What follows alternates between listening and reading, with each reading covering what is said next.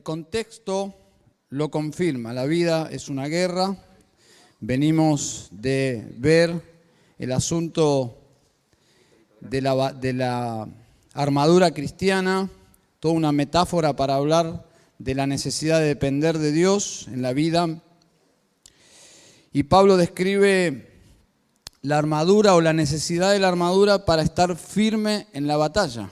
Todo cristiano verdadero tiene un deseo profundo en el alma de estar firmes hasta el día que termine la batalla, que se escuche la trompeta y que Dios diga, se terminó. Pero hasta ese día final, que suene la trompeta final, que los soldados sean sacados del campo de batalla, la lucha será contra la firmeza. ¿eh? La lucha será contra nuestra firmeza. El diablo quiere destruir nuestra vida cristiana y ataca justamente nuestra dependencia de Dios, nuestra comunión con Dios. Y llegamos a nuestro pasaje a partir del versículo 18 y el tema no cambia, y en este punto Pablo no encuentra ninguna ilustración o metáfora para hablar de la oración. La oración no tiene metáforas. John Piper habla de, la oración en el campo de batalla como un walkie-talkie para estar comunicados eh, con quien nos dirige en el frente de la batalla, con el Señor mismo. Es una buena ilustración. Pero Pablo no usa ningún tipo de ilustración, va directamente a la esencia de su mensaje, la necesidad de orar. Eh, no había en la armadura de un soldado ninguna pieza que pueda ilustrar la oración. Hay una palabra clave que, debemos observar y, y, de donde vamos a bosquejar el sermón, que es la palabra todo, toda, observen, versículo 18, toda oración y súplica en todo tiempo en el Espíritu, con toda perseverancia y súplica por todos los santos. Es decir, una oración que lo abarca todo. Entonces, el primer punto es con toda oración y súplica. Con toda oración y súplica, versículo 18, con toda oración y súplica, orad en todo tiempo en el Espíritu y así velad con toda perseverancia y súplica por todos los santos. En primer lugar, con toda oración y súplica. Encontramos esta expresión en la Biblia, en Primera de Reyes 8, en los labios del rey Salomón. El rey Salomón vivió en un tiempo de paz. Todos sabemos que eso le permitió construir el templo.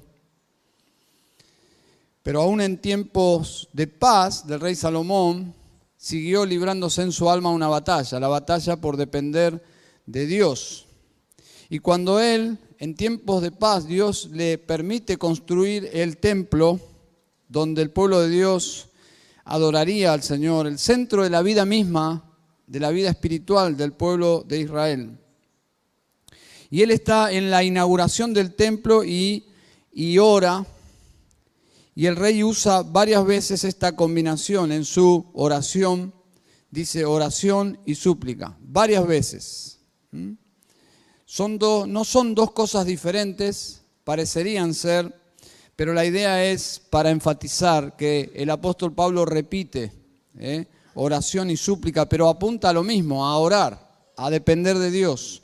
Y dice Primera de Reyes, y simplemente voy a citar, 8:38 dice, toda oración o toda súplica que sea hecha por cualquier hombre o por todo tu pueblo de Israel, conociendo cada cual la aflicción de su corazón y extendiendo sus manos hacia esta casa, escucha, escucha tú desde los cielos, el lugar de tu morada.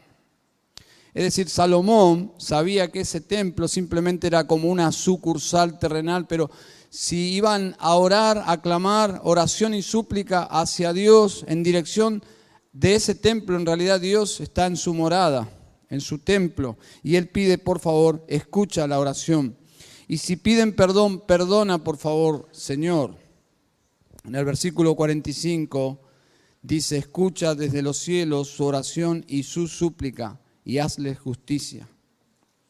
Y luego en el versículo 46 dice, cuando pequen contra ti y el pueblo se vuelva a Dios, mirando en dirección a Dios, pero en el templo, dice el versículo 49, entonces escucha tú desde los cielos el lugar de tu morada, su oración y su súplica, y hazles justicia.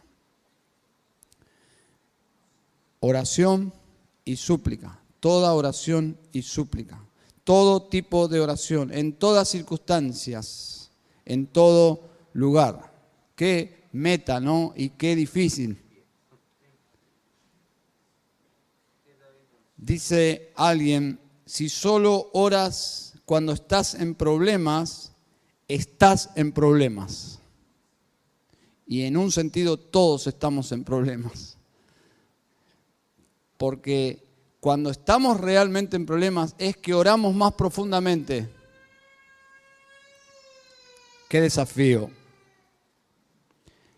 El rey Salomón está pidiendo que bajo cualquier circunstancia que se encuentre este pueblo, que Dios escuche su oración y su súplica y haga justicia.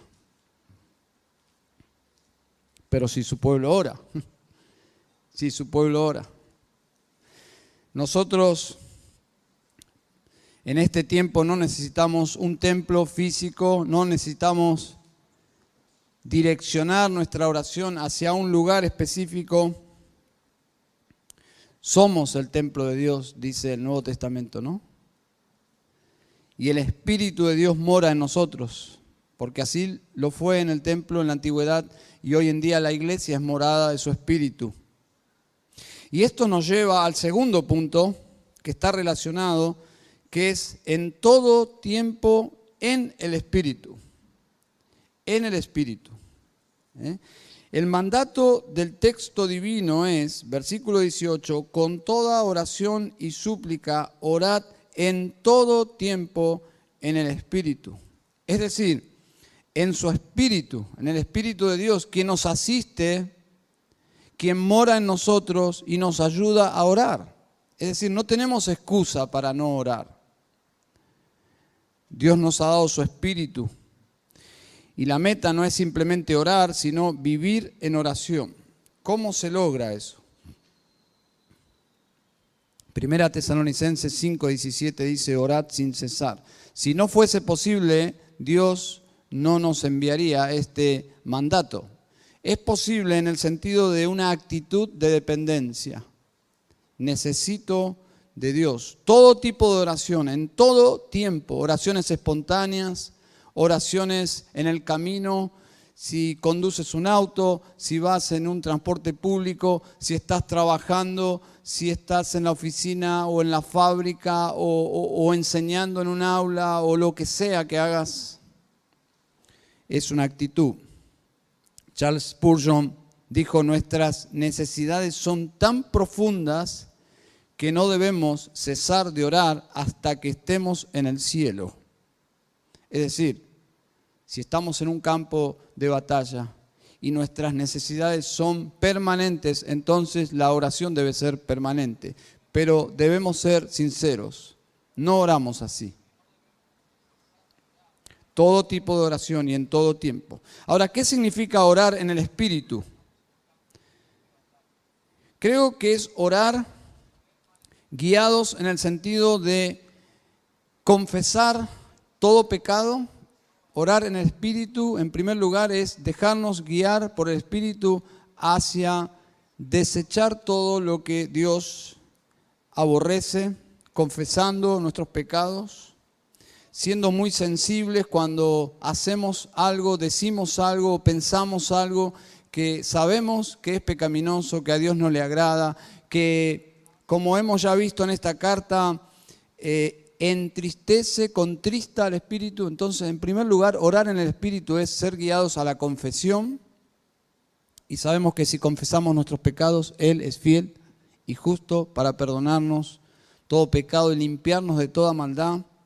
Orar en el Espíritu es orar por libertad espiritual, pedir ser llenos, ser libres, agradar a Dios eh, con dependencia de Dios, buscando su rostro, con una carga especial y si no existe esa carga, pedírsela al Señor, una carga especial por las cosas que tienen importancia en la eternidad, las cosas que a Dios le interesa.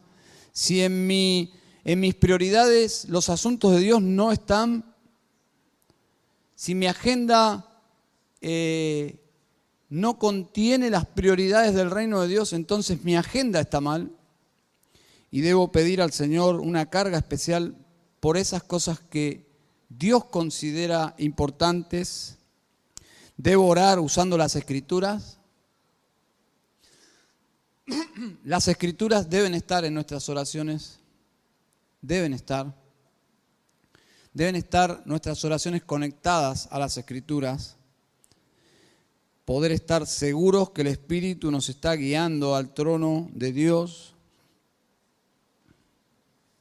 y tiene que estar conectado con el siguiente punto, dice, con toda perseverancia y súplica. Si vamos a perseverar, necesitamos de su Espíritu.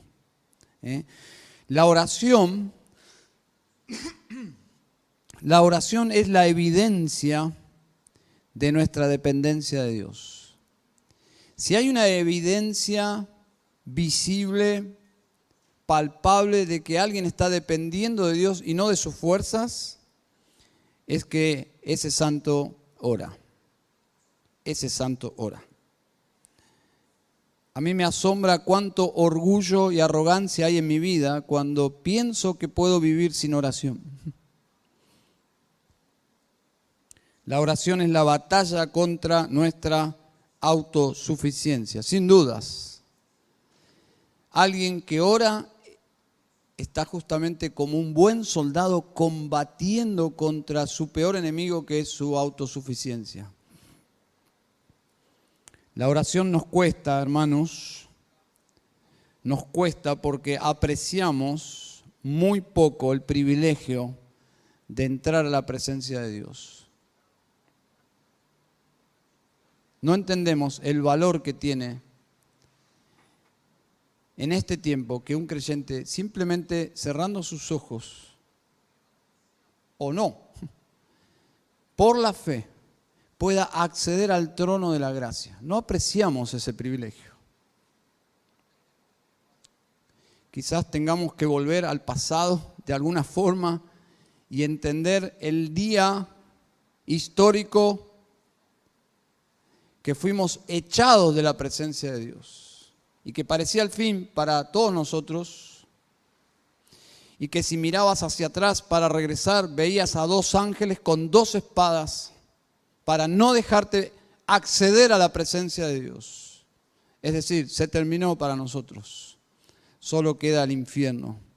Y si hay alguien que abrió una brecha y un camino de regreso es Cristo a precio de sangre, de su propia sangre, de un sacrificio sangriento, terrible allí en el madero, en el Calvario.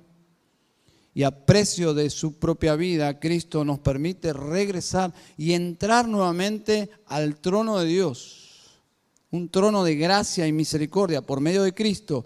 Y no apreciamos que tiene un costo poder acceder y tener comunión con Dios no lo apreciamos. Estamos muy cómodos en nuestro trono ficticio, porque es un trono ficticio de cartón, sin valor. Saben, orar implica abandonar ese trono falso de nuestra propia imaginación y entrar a un trono real o frente al trono real de Dios por la fe. Eso dice la escritura que tenemos acceso a ese trono sublime de gracia, donde Dios está sentado y a su diestra está su Hijo precioso, resucitado de los muertos, en carne y hueso, en gloria. Y podemos acceder allí por la fe. Saben, entramos a orar, no sé si a ustedes les pasa, pero creo que sí. Me animo a decir que a todos nos pasa que entramos a orar y pronto salimos. ¿Por qué nos pasa esto? Porque la carne no se siente cómoda en la oración. La carne te tironea y te quiere sacar de la presencia de Dios. Y ahí viene la batalla, de quedarte. Y cuando uno entra en el campo por la fe de la oración, la lucha comienza. No antes, comienza cuando uno quiere permanecer en la presencia de Dios, vienen cosas para hacer, ¿no es así? Cosas para hacer, pensamientos, distracciones de todo tipo, porque a la carne le incomoda estar delante del trono de Dios. La idea allí de toda perseverancia justamente es parte de la batalla, porque nuestra batalla más grande es perseverar en oración, la de todos los santos. Y saben, apunta a la disciplina de la oración, apunta a no desmayar, a no abandonar rápidamente, a no dormirnos. La idea es a ser vigilantes y a permanecer somos intermitentes en la oración.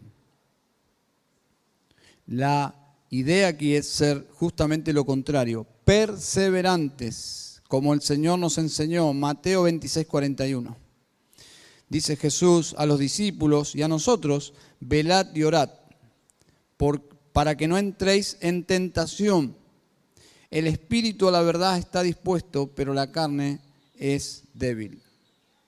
Jesús lo dijo más claro, no lo podría haber dicho. Somos débiles, la carne es débil, necesitamos orar, necesitamos ser perseverantes, porque podemos estar muy bien dispuestos, pero en la práctica, si no oramos, somos débiles y somos tentados y somos vulnerables.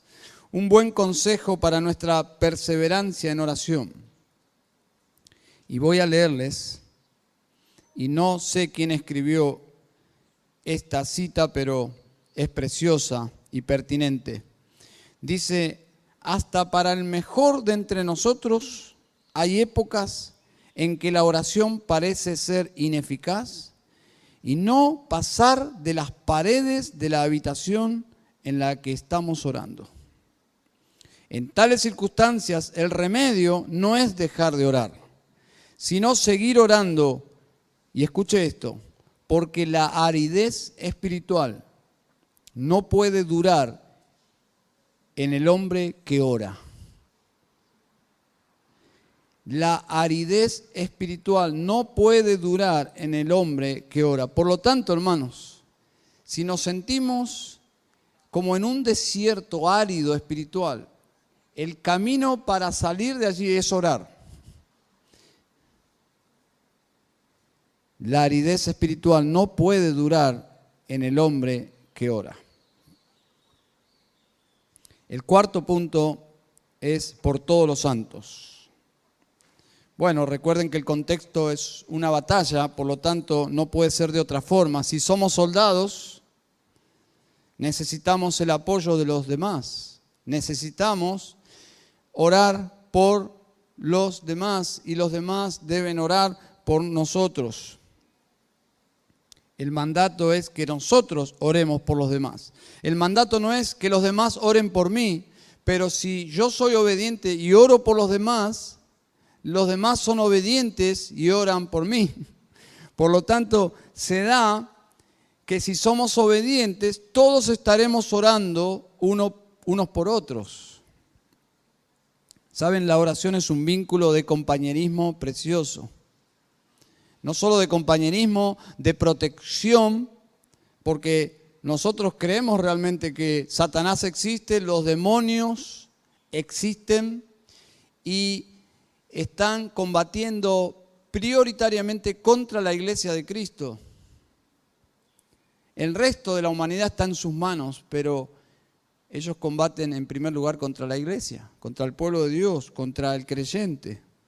Entonces, la oración es un vínculo que protege a la iglesia, protege la unidad de la iglesia. Algo que Satanás aborrece es la unidad de la iglesia. Y la ataca, la ataca ferozmente. Y en ocasiones, si estamos distraídos, nosotros podemos terminar siendo instrumentos sin querer del propio enemigo. Entonces, debemos orar por los santos. Los santos necesitan de nuestras oraciones. Nosotros necesitamos de, las oraciones de nuestros hermanos. No sé si a todos les gusta la, la serie de películas de Rocky. A mí me encanta Rocky. Y recuerdo la pelea de Rocky versus Iván Drago, legendaria película. La pelea realmente es la pelea más politizada, más política de todas las películas. Y la pelea realmente allí es contra el comunismo. Pero en el ring está Rocky e Iván Drago. Y Iván Drago se presenta como un gigante tipo Goliat, parece invencible, no parece humano, parece un robot. Y hasta que en un momento de, la pelea, Rocky eh, lo golpea y sangra. y se escucha, es humano. ¿Se acuerdan esa frase? Es humano. Y eso le entusiasma a Rocky porque es vencible. Es humano. Saben, pensaba, si miramos al apóstol Pablo aquí, porque tenemos una idea del apóstol Pablo como que no es humano, que él vivía en una esfera espiritual casi como invencible. Que a, Pablo no le pasan las cosas que nos pasan a nosotros los mortales, comunes y corrientes. Pero me anima a ver aquí a Pablo, es humano. Me anima a ver su debilidad y que Pablo necesita de nuestras oraciones. Ya no, pero en ese momento él está pidiendo apoyo. Oren por mí. Las necesidades de Pablo ilustran la clase de oración que nosotros necesitamos. Ahora hay algo tremendo acá para destacar. Las necesidades de Pablo se dan en un campo de batalla, porque Pablo es un soldado. Cuando digo que Pablo necesita o necesitó de las oraciones de sus hermanos, es porque Pablo estaba combatiendo para el Señor, estaba en el mismo centro del conflicto, estaba haciendo la obra de Dios, estaba en misión. Entonces, los que los santos son los soldados que están en el campo de batalla y necesitan de nuestras oraciones. La batalla es justamente en pos de los planes de Dios, no nuestros planes. Cuando digo nuestros planes, no quiero minimizar la importancia de nuestros asuntos, porque recuerden que Pablo habla de la vida hogareña y luego conecta la armadura de Dios, es decir, la batalla se da en casa también como en la calle, como en la iglesia. Por lo tanto, cuando hablo de nuestros planes, no es que no sean importantes, pero son importantes siempre y cuando están alineados con la voluntad de Dios. Es decir, necesito que oren por mí porque yo quiero ser un esposo bíblico. Ahí estoy en un campo de batalla. Necesito que oren por mí porque yo quiero ser una esposa bíblica. Ahí estás en un campo de batalla. Cuando los hijos dicen, yo quiero agradar a Dios, quiero ser un hijo conforme a la palabra de Dios, estás en un campo de batalla. Cuando un trabajador dice, yo quiero que, que Dios me use en mi trabajo, estás en un campo de batalla. Necesitas que oren por vos, porque Satanás no se va a quedar así mirándote como vos haces la obra de Dios sin hacer nada. Va a mover a sus peones por todo el tablero y las torres y los alfiles.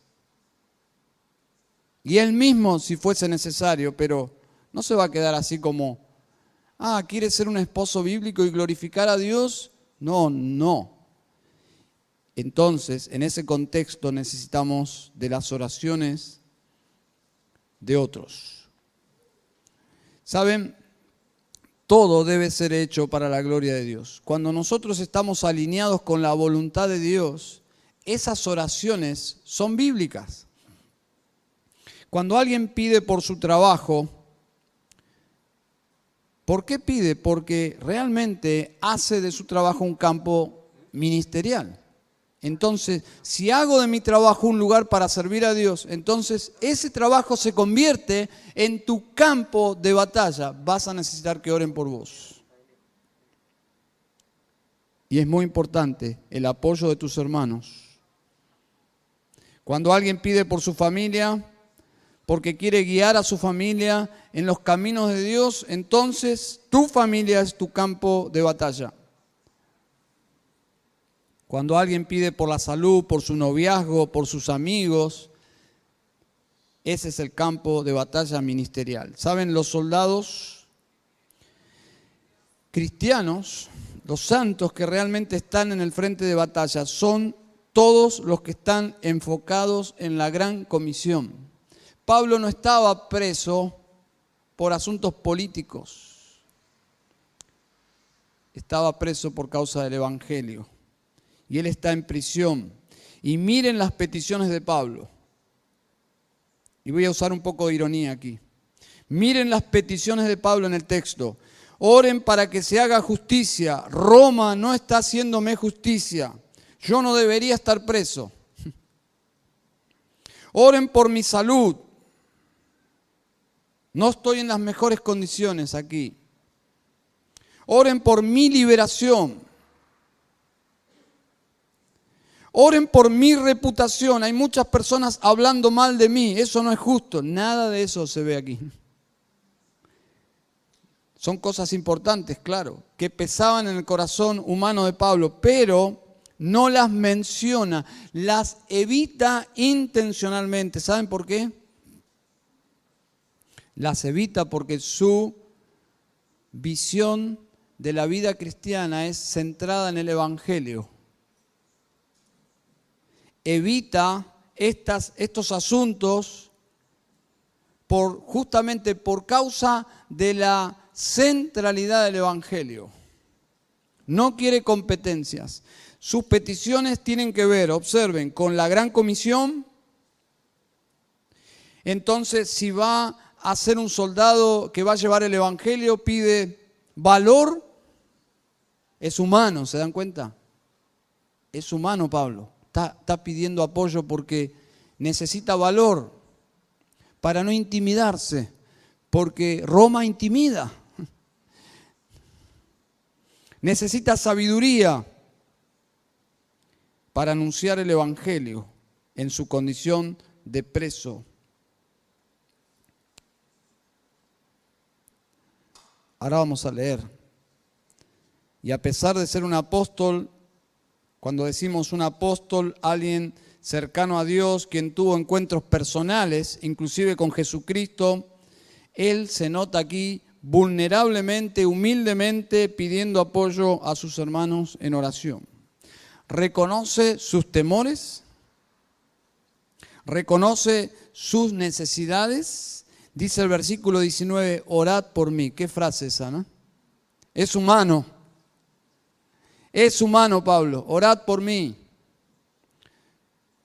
Yo he escuchado a personas cuando les preguntamos, ¿algún pedido de oración? No. ¿Estoy bien? Solo alguien puede decir que no necesita oración. Alguien que ya esté en la presencia de Dios. Orad por mí, dice Pablo, para que me sea dada palabra al abrir mi boca. Pero Pablo, si más capacitación teológica que Pablo, ni necesita que oremos, Pablo la tiene clarísima, lo pondría en un debate público en los mejores canales de televisión del mundo a debatir con quien sea. Pablo dice, necesito que oren por mí, para que me sea dada palabra al abrir mi boca, a fin de dar a conocer sin temor, temor, Pablo. Pablo es humano, el misterio del Evangelio versículo 20, por el cual soy embajador en cadenas, estaba preso, que al proclamar lo hable con denuedo, denuedo ahí es justamente ausencia de miedo, de temor, dice, como debo hablar. Es decir, si voy a ser un soldado que representa bien a Cristo, debo hablar con convicción, con sabiduría, eh, sin miedo, como un buen embajador. ¿Saben qué? Eso no está en mí. Oren por mí, por favor. Oren por mí. Necesito que oren por mí. Si no, no voy a poder servir a Dios como Él se merece. Así que Pablo está en Roma preso. Para esta instancia no está en la cárcel propiamente dicha, está en una casa alquilada, según el libro de los Hechos nos cuenta, pero estaba preso y estaba en cadenas, no sabemos si son literales o no, pero no estaba libre, estaba privado de su libertad. Y dice la escritura que se le abrían muchas puertas, la gente venía a verlo, y los presos, los, los guardiacárceles, los soldados estaban continuamente al lado de él, por lo tanto había, había muchas oportunidades para evangelizar. Ahora él estaba preso y eso inquietaba a los santos. Una iglesia amorosa está inquieta si uno de sus líderes está preso o si estuviese enfermo o algo parecido. Nosotros en estos días hemos tenido un hermano en Villa del Parque, está actualmente con cáncer, no le dan una solución concreta, pero este hermano tiene ese corazón para Dios que nos estimula a todos. Y sus pedidos de oración en medio del dolor, porque tiene que tomar calmantes para soportar el dolor, ha estado internado, pero sus motivos de oración siempre han sido eh, oportunidades para hablar de Cristo. Y en un sentido veo lo mismo aquí. El mismo Espíritu de Dios que está en nuestro hermano, que estuvo en Pablo, hace de su prueba, de su lucha, un campo ministerial. Entonces, esa cárcel es un campo de batalla. Ese hospital esa clínica donde está nuestro hermano, que ahora ya salió, está en su casa, es un campo de batalla. Y nos preocupa. Y oramos. Y los hermanos tendrían muchas preguntas. ¿Cómo está Pablo? ¿Cómo se siente Pablo? Eh, bueno, versículo 21 dice, pero a fin de que también vosotros sepáis mi situación y lo que hago, todo os lo hará saber Tíquico amado hermano y fiel ministro en el Señor. Saben, aquí vemos realmente a Pablo haciendo al Evangelio el foco central de su epístola y no puede terminar de otra forma, como comenzó, termina. No quiere, hermanos, no quiere que sus necesidades personales, que él entiende que son reales pero menores sean el centro de atención.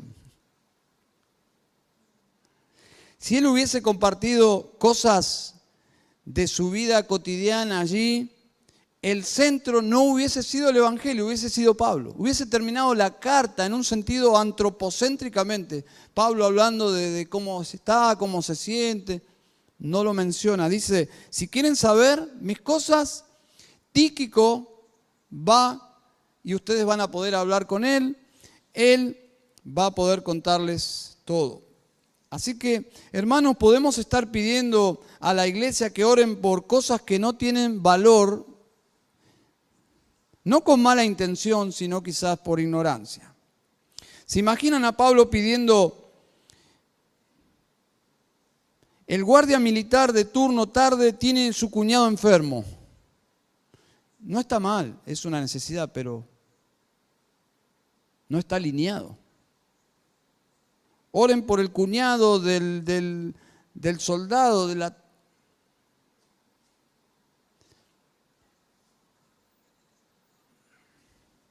Hermanos, oren por el otro guardia, el turno mañana tiene que mudarse. Que se mude. ¿Entienden a dónde quiero llegar, no? Nuestras oraciones tienen que estar alineadas según la atmósfera en la cual se encuentra la iglesia. Es un campo de batalla. A nadie le importa a la hora de orar en un campo de batalla. ¿Se imaginan Segunda Guerra Mundial? estamos combatiendo ahí en el frente y viene un soldado y dice, eh, por favor, eh, ¿podrías ayudarme a atar, me atás mi cordón o mis zapatos? ¿Qué importan esas cosas en una guerra? En otro contexto sí, pero cuando hablamos de oraciones, Pablo dice, en cuanto a mi situación, cuando Tíquico vaya, hablen con él. No quiere distracciones menores. En este sentido, nuestros pedidos de oración deben ser hechos conforme a la palabra de Dios. En esta epístola hay dos oraciones de Pablo que son modelos, ya las hemos visto. ¿Quieren saber cómo orar? Tenemos que ir a capítulo 1, versículo 15, cuando Pablo dice, por esta razón también yo, habiendo oído de la fe en el Señor Jesús que hay entre vosotros y de vuestro amor por todos los santos, es decir, si amamos a Cristo, amamos a los santos, estás en un campo de batalla. Y Pablo dice, no ceso de dar gracias por vosotros, haciendo mención de vosotros en mis oraciones, pidiendo que el Dios de nuestro Señor Jesucristo, el Padre de Gloria, os dé espíritu de sabiduría y de revelación en un mejor conocimiento de Él. Esas son oraciones bíblicas. Necesitamos conocer más a Dios. Y Pablo dice, estoy orando por ustedes. Desde el día que escuché de ustedes, estoy orando para que ustedes tengan sabiduría y revelación en el conocimiento de Él. Versículo 18, mi oración es que los ojos de vuestro corazón sean iluminados. Y eso es discipulado, hermanos. No solo oramos, ayudamos a las personas a, por medio de las escrituras, a conocer más a Dios, a que sus ojos sean iluminados, porque si conocen a Dios, sus vidas van a ser transformadas estás en un campo de batalla, si estás ayudando a alguien por medio de la palabra a conocer más a Dios, a ser iluminado en el conocimiento de Dios, estás en un campo de batalla.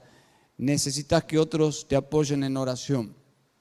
Pero si no estás discipulando a nadie, no estás ayudando a que otros conozcan más a Dios, indudablemente no estás siendo un soldado muy activo Quizás seas un soldado distraído. Es más, quizás seas un soldado acobardado en tu trinchera, jugando a la PlayStation con armas de juguete.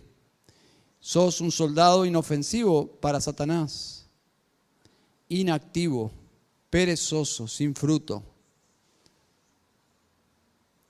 Pero la escritura dice que si vas a combatir, en el frente de batalla tendrás una verdadera guerra, primero en tu propio corazón y con Satanás mismo. Tus hermanos deben orar por vos, deben orar por mí. En el capítulo 3 dice Pablo que está de rodillas orando y dice que os conceda, versículo 16, conforme a las riquezas de su gloria, ser fortalecidos con poder por su espíritu en el hombre interior.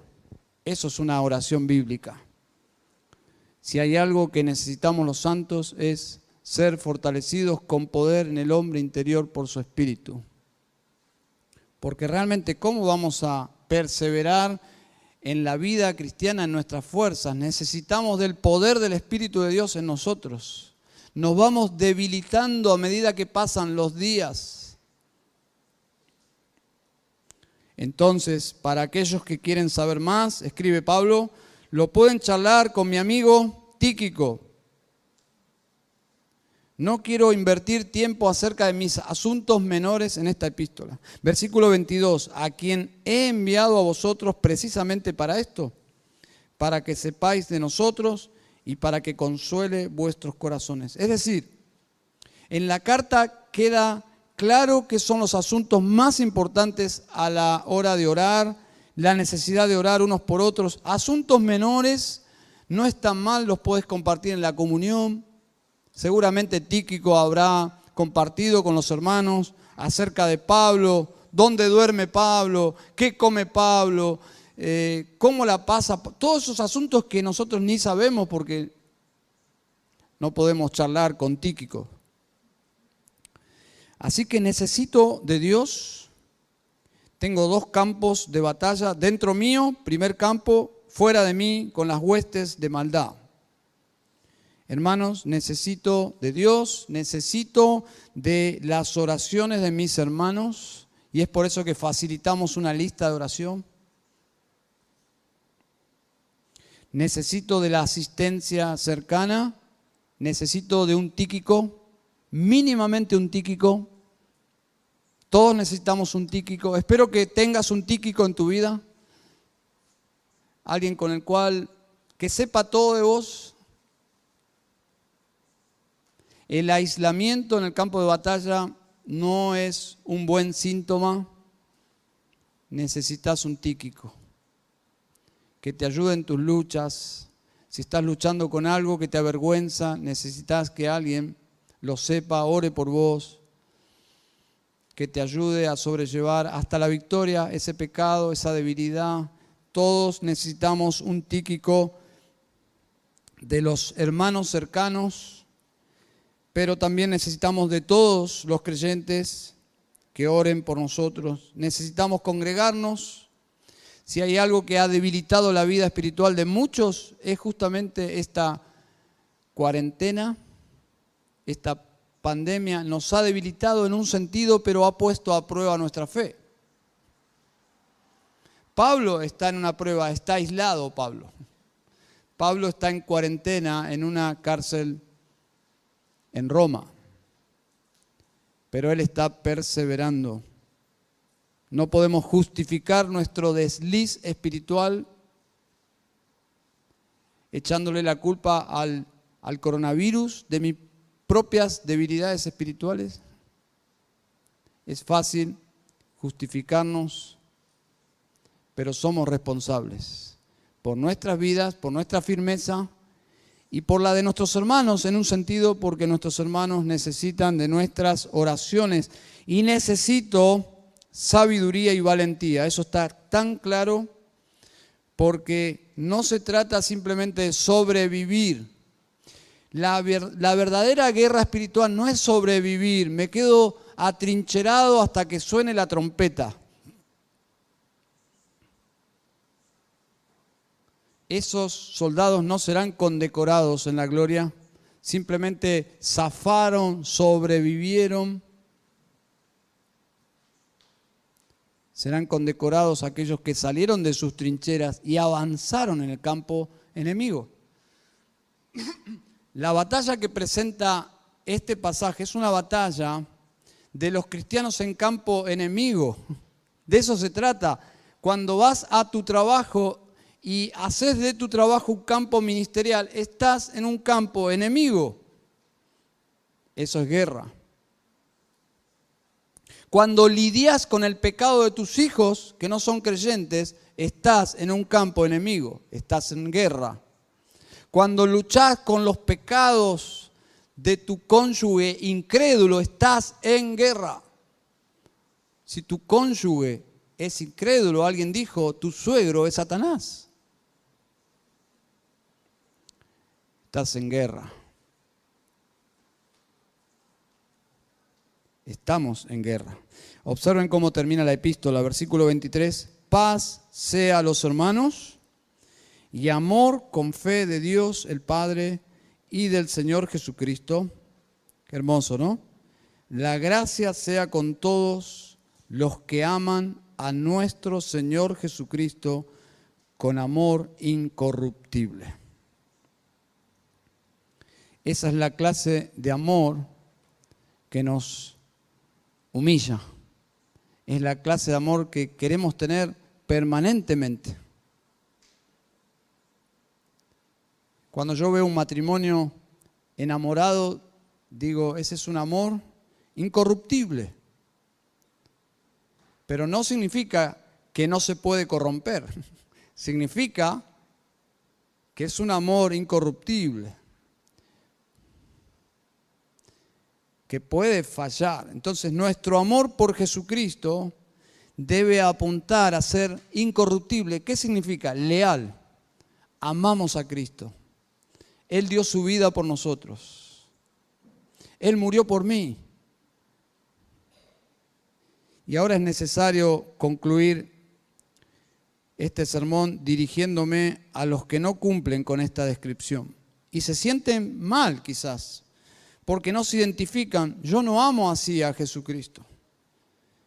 La pregunta es, ¿te gustaría amar así a Jesucristo? Probablemente no le amas así porque no le conoces. ¿Te gustaría entregar tu vida a Jesucristo? Muchos no pueden amar así a Cristo porque simplemente no pueden.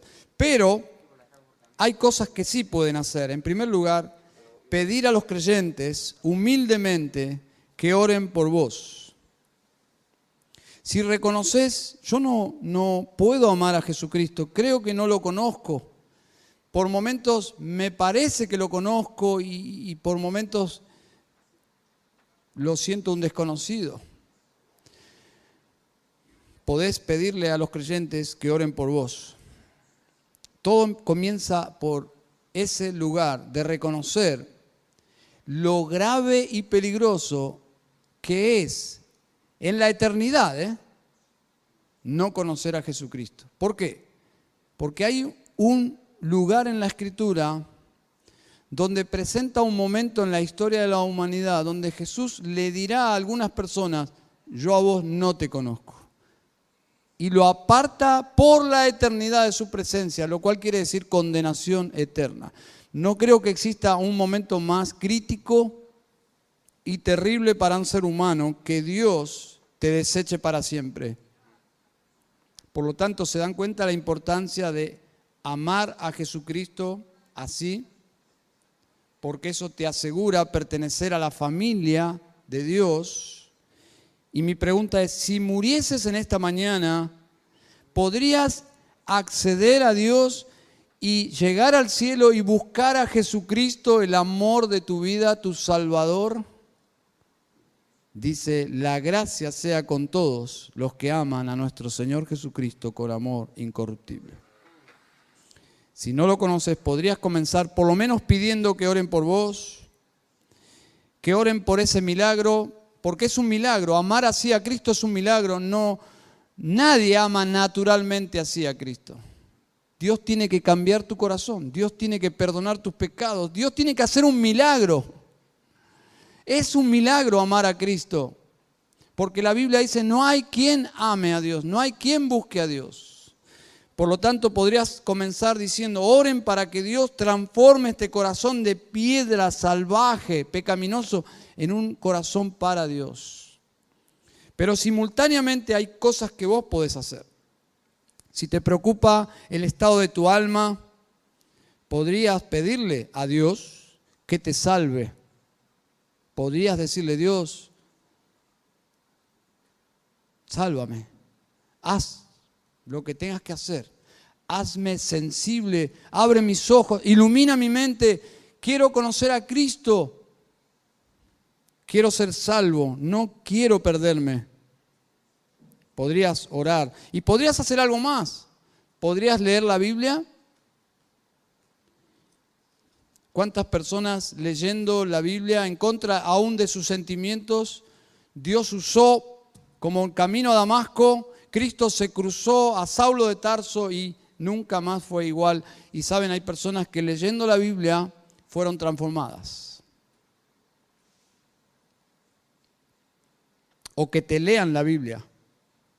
Si tus padres te leen la Biblia, gloria a Dios, porque en una de esas lecturas Quizás tu mente sea atravesada por un rayo celestial de salvación y tu vida sea transformada para salvación.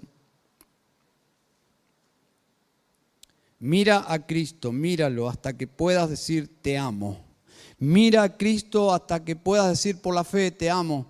Ahí estás muriendo por mí. Estás derramando tu sangre por este pecador. Mira a Cristo por la fe. Mira la cruz. Mira tus pecados allí. Dios está ejecutando a Cristo por vos. Míralo, míralo, míralo a Cristo hasta que veas esa conexión con tu realidad pecaminosa.